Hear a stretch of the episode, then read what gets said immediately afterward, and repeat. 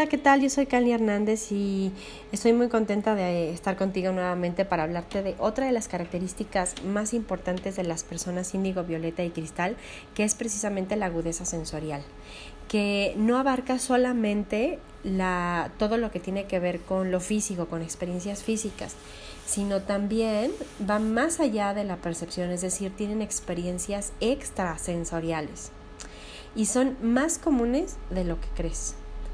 Digamos que cada una de las experiencias que cualquier ser humano tiene en el ámbito físico tiene su correlación extrasensorial. O sea, no solo existe la evidencia, la clariaudiencia y la telequinesis. En el ámbito de la mente, las posibilidades de verdad son infinitas.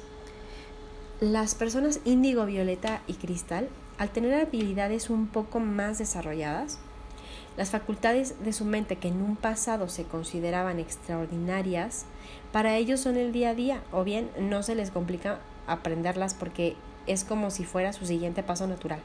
Así que no es de extrañar que de pronto tengan experiencias con seres de luz, viajes astrales o sueños lúcidos, o también este, facilidades para ensoñar o sanar a las personas de múltiples maneras. Para todo ser humano es sumamente necesario sentirse aceptado, no juzgado y apreciado siendo tal como es. Anteriormente, este tipo de experiencias no se consideraban comunes cuando en realidad pertenecen al, al, ámbito del ser humano. O sea, son experiencias muy humanas, puesto que no solo somos un cuerpo, también tenemos alma y espíritu. Actualmente, con la aparición de las generaciones índigo, violeta y cristal, esto se ha convertido en el pan nuestro de cada día. Lo que más me sorprende es que no se hable de ello y se piensa que solo son fantasías. De verdad no lo son. Son experiencias muy reales, solo que estamos acostumbrados a creer únicamente en lo que podemos ver.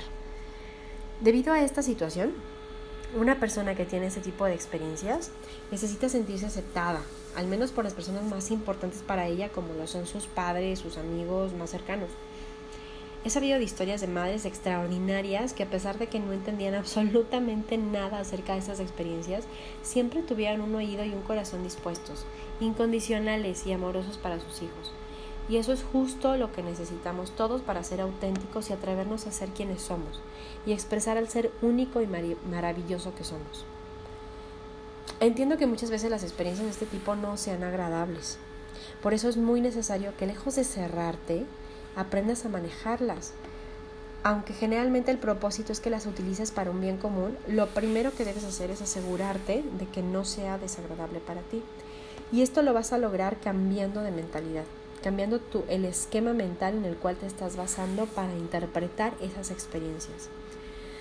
A primera vista parece que cada caso debería tratarse de manera particular, pero en esencia hay algo que todos debemos tomar en cuenta y es que todos somos espíritu y tienes una herramienta muy poderosa que es la mente y ella se utiliza para crear. Es decir, eres tú quien utiliza a tu mente, no al revés. Así que Tienes el poder para hacer los cambios que consideres pertinentes para que tu experiencia sea agradable. Ello te tomará años de entrenamiento mental y práctica, pero si te dedicas a ello, finalmente lo vas a lograr. Eso está garantizado, no lo dudes.